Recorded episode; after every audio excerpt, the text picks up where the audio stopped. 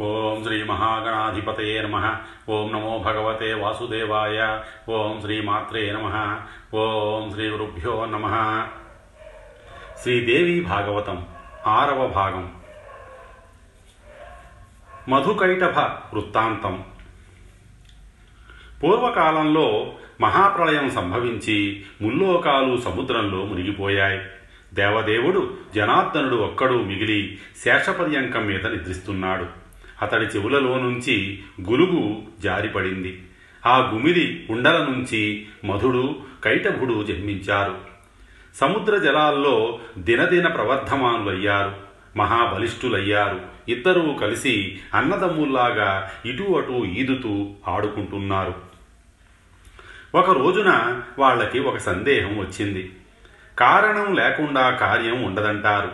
ఆధారం లేకుండా ఆధేయం ఉండదంటారు. ఈ నీరంతా ఎలా నిలబడి ఉంది? దీని ఆధారం ఏమిటి? ఎవరు సృష్టించారు? ఎలా సృష్టించారు? ఈ నీళ్ళల్లో ఆడుకుంటున్న మనమిద్దరం ఎలా జన్మించాం? జన్మకారకులు ఎవరు? మన తల్లిదండ్రులు ఎవరో మనకు తెలియకపోయే ఎంత ఆశ్చర్యం! ఇద్దరూ ఇలా చాలాసేపు చర్చించుకున్నారే గాని ఎంతకు ఒక నిశ్చయానికి రాలేకపోయారు. అప్పుడు కైటభుడు అన్నాడు కదా మధు మనం ఇలా నీళ్ళల్లో ఉండటానికి కారణం మహాశక్తి. ఆవిడే మనలను సృష్టించింది. ఈ నీళ్ళను సృష్టించినది ఆ శక్తియే. వీటికి ఆధారం కూడా ఆమెయే. నా బుద్ధికి తోచిన సంగతి చెప్పాను అన్నాడు. సరిగ్గా అదే సమయానికి ఆకాశం నుంచి ఒక మనోహరమైన శబ్దం వినిపించింది. ఆ వాగ్బీజాన్ని ఇద్దరూ విన్నారు. పదే పదే మననం చేసుకున్నారు. అంతలోకి శుభసూచకంగా ఆకాశంలో ఒక పెద్ద మెరుపు మెరిసింది. మనకు వినిపించిన వాగ్బీజం నిస్సంశయంగా ఒక మంత్రం అని ఆ ఇద్దరు గ్రహించారు. అదే జపించారు. నిరాహారులై జితేంద్రియులై ఏకాగ్ర చిత్తంతో వెయ్యి సంవత్సరాల పాటు ఆ మంత్రాన్ని జపిస్తూ మహాతపస్సు చేశారు. మహాశక్తి ప్రసన్నురాలయ్యింది. దర్శనమిచ్చింది. వరం కోరుకొమ్మంది. స్వేచ్ఛామరణం అనుగ్రహించమని ఇద్దరు ముక్తకంఠంతో అభ్యర్థించారు. అమ్మవారు తథాస్తు అంది. దేవదానవులకు అజేయులం. మన చావు మన అధీనం. మధుకైటభులకు మదం ఎక్కింది. ఇష్టం వచ్చినట్టు ఆ మహాసముద్రంలో క్రీడిస్తున్నారు. స్వేచ్ఛగా సంచరిస్తున్నారు. ఉన్నట్టుండి ఒక రోజున బ్రహ్మదేవుడు వాళ్ళ కంటబడ్డాడు పద్మాసనం మీద కూర్చుని నిర్మలంగా జపం చేసుకుంటున్నాడు. అతన్ని సమీపించి ఇద్దరూ మాతో యుద్ధం చెయ్యమని అడిగారు. లేదంటే పద్మాసనం వదిలేసి వెంటనే వెళ్ళిపోమన్నారు. దుర్బలుడికి ఇంతటి సుభాసనం మీద కూర్చునే యోగ్యత లేదన్నారు. ఇది వీరభోగ్యం. నువ్వు పిరికివాడివి. దిగు పో అన్నారు. పాపం ప్రజాపతి చింతాకులుడయ్యాడు. ఏమి చెయ్యడానికి తోచలేదు. కాలు చెయ్యి ఆడలేదు. ఇద్దరూ బలవంతులు. కొయ్యవారి అలా ఉండిపోయాడు. బాగా ఆలోచించాడు. సామదాన భేద దండోపాయాలను బేరీజు వేశాడు. వీళ్ళ బలం ఎంతటిదో తెలియదు. అంచేత యుద్ధానికి దిగడం మంచిది కాదు. మదమత్తులైన ఈ దుష్టుల్ని పోని పొగిడి మంచి చేసుకుందామా అంటే నా నిర్బలత్వం వీళ్ళకు తెలిసిపోతుంది. స్వయంగా ప్రకటించుకున్నవాణ్ణి అవుతాను. అప్పుడు ఇద్దరిలో ఎవడో ఒకడు నన్ను సంహరించవచ్చు. కాబట్టి సామోపాయం పనికిరాదు. ఇలా మీదకి వచ్చాక దానము ఫలించదు. ఇక మిగిలింది భేదం. అది ఎలా సాధ్యమో ఆలోచించాలి. ఆదిశేషుడి మీద పడుకొని హాయిగా నిద్రపోతున్న విష్ణుమూర్తిని లేపుతాను. అతడు చతుర్భుజుడు మహాబలశాలి. ఈ కష్టం నుంచి కడతేరుస్తాడు. ఇలా నిశ్చయించుకొని బ్రహ్మదేవుడు విష్ణుమూర్తిని స్తుతించాడు. హే దీననాథ హరే విష్ణు వామన మాధవ నిద్రలే నిద్రలే.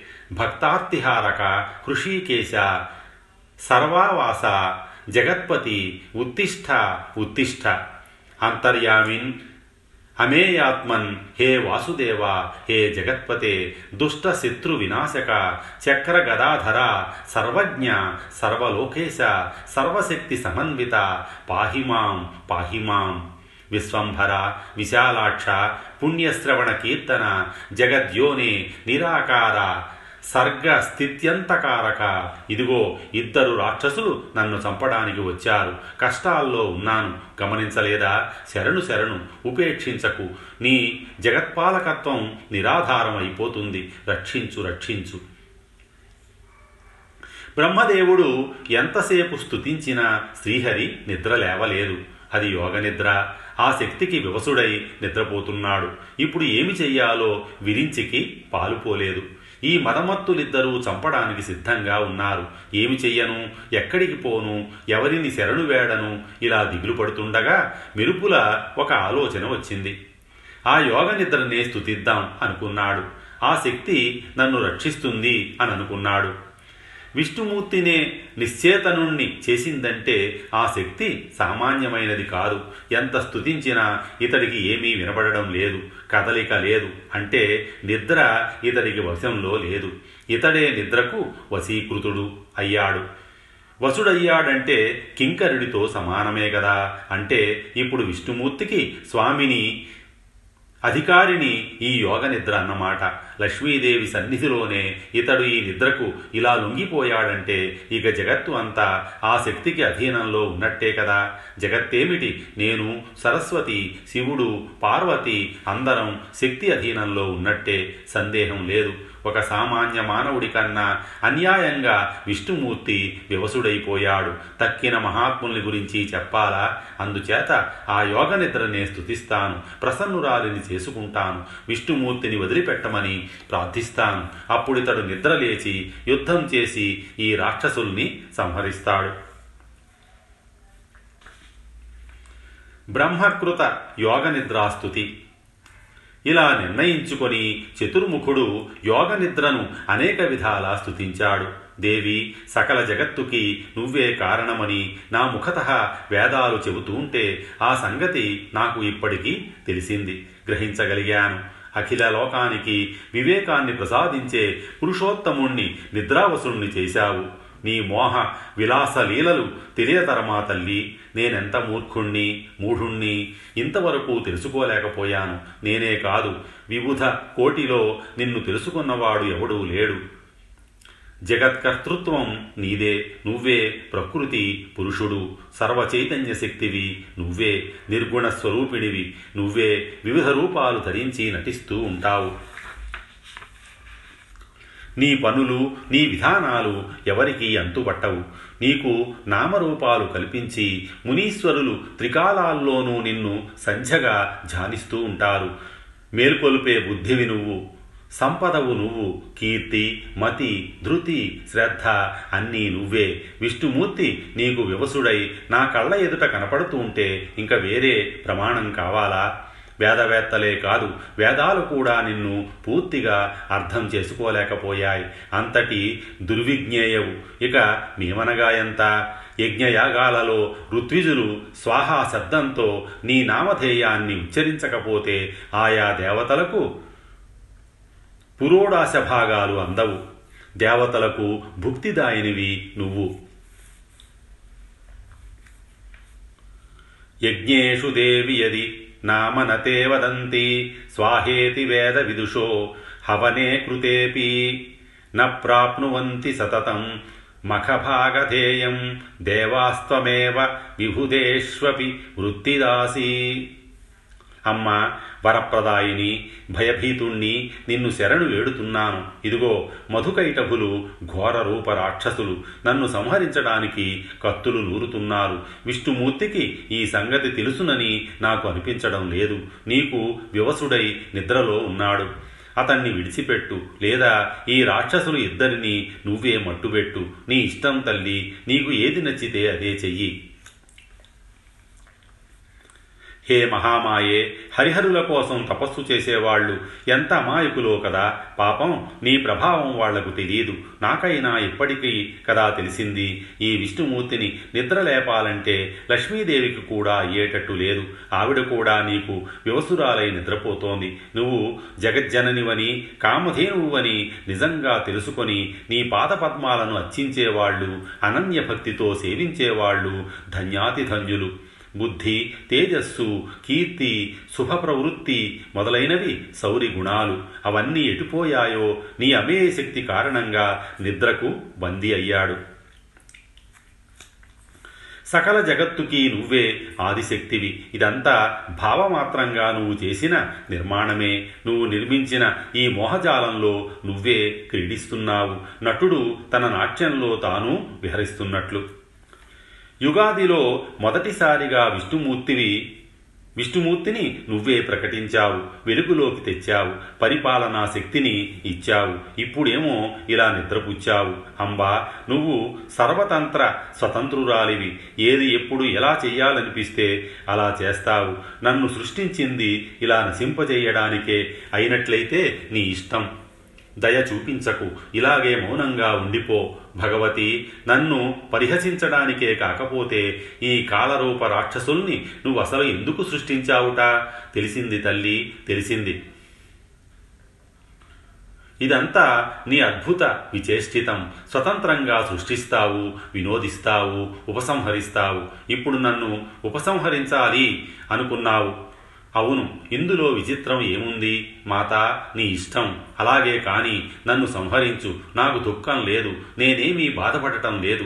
కానీ హే జగదంబికే నువ్వు సృష్టించిన నన్ను ఈ రాక్షసుడు చంపడం నీకు పెద్ద అపకీర్తి అవుతుంది. అందుకని దేవి లే అద్భుత రూపం ధరించు. నన్ను ఈ రాక్ష నన్ను ఈ రాక్షసులను సంహరించు. లేదంటే హరిని నిద్రలేపు. ఈ రాక్షసుల్ని సంహరిస్తాడు. ఏదైనా అంతా నీ చేతిలో ఉంది. ఇలా కమల సంభవుడు భక్తి ఆవేశంతో నిలదీశాడు. ఎట్టకేలకు ఆ తామసీ శక్తి సౌరి శరీరాన్ని వదలి వదిలిపెట్టింది. జనార్దనుడిలో కదలిక వచ్చింది. విరించి ముఖాలలో ఆనందం వెల్లివిరిసింది.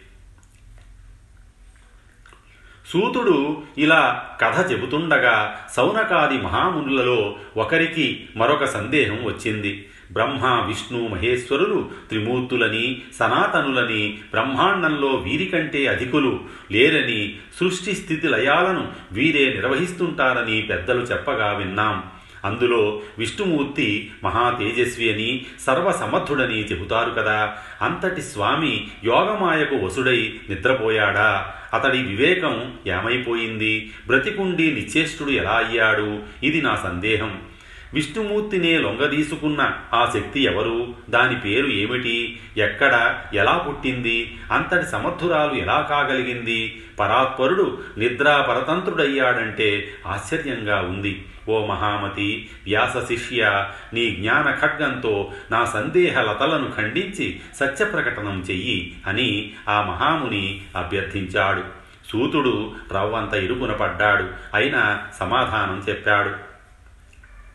మహామునులారా ముల్లోకాలలోనూ ఈ సందేహాన్ని తీర్చగలవాడు లేడని నా అభిప్రాయం.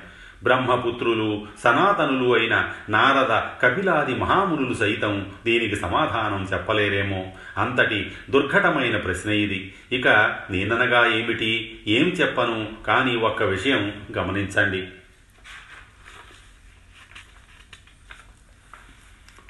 సూతకృత శక్తి స్తవం వేదాలు విష్ణుమూర్తిని సర్వపాలకుడుగా కీర్తిస్తున్నాయి. అతడు విరాట్ స్వరూపుడు. చరాచర ప్రాణికోటి అంతా ఆ స్వరూపం నుంచే ఆవిర్భవిస్తోంది. నారాయణుడు హృషీకేశుడు వాసుదేవుడు జనార్దనుడు అనే పేర్లతో అందరూ అతడిని స్తుతించి ఉపాసిస్తున్నారు. మరికొందరు శివుణ్ణి అలా ఉపాసిస్తున్నారు. శంకరుడు చంద్రశేఖరుడు త్రినేత్రుడు పంచభక్తుడు శూలపాణి వృషధ్వజుడు మొదలైన నామధేయాలతో వేదం త్రియంబకుణ్ణి గానం చేస్తోంది. అర్ధనారీశ్వరుడుగా కైలాస నివాసిగా సర్వశక్తి సమన్వితుడుగా భూతనాథుడుగా దక్షయజ్ఞ వినాశకుడుగా భక్తులు కీర్తిస్తున్నారు. మరికొందరు వేదవిధులు ముప్పొద్దుల సూర్యుణ్ణి ఉపాసిస్తున్నారు. సూర్యోపాసనమే ఉత్తమోత్తమమని అతడు పరమాత్మని వేదాలు కూడా చెబుతున్నాయి. అలాగే అగ్నిని ఇంద్రుణ్ణి వరుణుణ్ణి పరమాత్మలుగా చెప్పే వేదభాగాలు ఉన్నాయి. వీరిని పరమాత్మలుగా ఉపాసించే వేద పండితులు ఉన్నారు. ప్రవాహాలు ఎన్నైనా గంగ ఒక్కటే అన్నట్టు వీరందరిలోనూ విష్ణువే ఉన్నాడు అన్న మహర్షులు ఉన్నారు. ఏ విషయంలోనైనా ఒక నిశ్చయానికి రావాలంటే ప్రధానంగా మూడు ప్రమాణాలను చెబుతారు పండితులు. ప్రత్యక్షం అనుమానం శాబ్దం అని మరికొందరు ఉపమానాన్ని చేర్చి మొత్తం నాలుగు అన్నారు. అర్థాపత్తితో కలిపి ఐదు అనేవారు ఉన్నారు. పౌరాణికుల మార్గంలో అనుభవ దృష్టాంతాలతో కలిపి ప్రమాణాలు ఆరున్నొకటి. ఇంతకీ పరబ్రహ్మ స్వరూపం ఈ ప్రమాణాలకు వేటికి అందనిదే? అందుకే అది పరమమైన బ్రహ్మ కాబట్టి బాగా ఆలోచించి ఒక నిశ్చయానికి రావాలి. త్రిమూర్తులలో సృజన పాలన సంహరణ శక్తులు ఉన్నాయి. సూర్యుడిలో ప్రకాశక శక్తి ఉంది. శేష కూర్మాలకు భూభరణ శక్తి ఉంది. అగ్నిలో దహన శక్తి ఉంది. వాయువులో ప్రేరణ శక్తి ఉంది. ఈ శక్తులు లేకపోతే వీరంతా ఏమవుతారు? అసమర్థులవుతారు. వేరే చెప్పాలా? శివోపి శవతాం యాతి కుండలిన్యా వివర్జిత శక్తిహీనస్తు యక్కశ్చిత్ అసమర్థ స్మృతో బుధై. ఓ మహాతపస్సులారా బ్రహ్మ మొదలుకొని స్తంభ పర్యంతం ఉన్న ఈ బ్రహ్మాండంలో శక్తిహీనం పరమనింజం. శివుడు శవమైనట్లే కాబట్టి శత్రు విజయంలో గమనంలో భోజనంలో సర్వత్రా నిండి ఉన్న ఆ శక్తినే పరబ్రహ్మం అని బుద్ధి బుద్ధిమంతులు నిర్ధారించారు ఉపాసించారు. అదే విష్ణుమూర్తిలో సాత్విక శక్తి అది లేని వేళ అతడు నిశ్చేష్టుడు. చతుర్ముఖునిలో అదే రాజస శక్తి అది లేనినాడు అతడు ఏ సృష్టి చెయ్యలేడు. అదే శివుడిలో తామస శక్తి అది ఉంటేనే అతడు సంహారకారకుడు. అందుచేత ఈ బ్రహ్మాండ సృష్టికి స్థితికి వినాశానికి శక్తియే కారణం. అదే లేకపోతే త్రిమూర్తులే కాదు. ఇంద్రుడు సూర్యుడు అగ్ని వరుణుడు ఎవ్వరూ తామిప్పుడు చేస్తున్న పనుల్ని చెయ్యలేరు. ఆ శక్తి సగుణ అని నిర్గుణ అని రెండు రకాలు. నిర్గుణ శక్తిని విరాగులు ఉపాసిస్తారు. సగుణ రూపాన్ని కోరికలున్నవారు అంటే రాగులు ఉపాసిస్తారు. అది నిష్కామోపాసన. ఇది సకామోపాసన. సగుణ నిర్గుణ సాతు ద్విధ ప్రోక్త మనీషిభి. సగుణ రాఘిభి సేవ్య నిర్గుణాతు విరాగిభి ధర్మార్థ కామమోక్షాలకు స్వామిని ఆ శక్తియే. విధి విధానంగా పూజిస్తే అన్ని కోరికలు తీరుస్తుంది. ఇది తెలుసుకోలేని మూఢులు కొందరైతే తాము తెలుసుకొని ఇతరులను మోసం చేసేవారు మరికొందరు. పొట్టపోసుకోవడం కోసం కొందరు పండితులు కలిప్రేరితులై రకరకాల పాషండ ధర్మాలను ప్రచారం చేస్తున్నారు. మరే యుగంలోనూ వేదబాహ్యమైన ధర్మాలు ఇంతగా విజృంభించడం కనపడదు. మహానుభావులారా త్రిమూర్తులు నిత్యము ధ్యానించేది ఈ శక్తినే. వేల సంవత్సరాలు తపస్సు చేసేది ఈమె అనుగ్రహం కోసమే. యజ్ఞాలు చేసేది ఇందుకోసమే.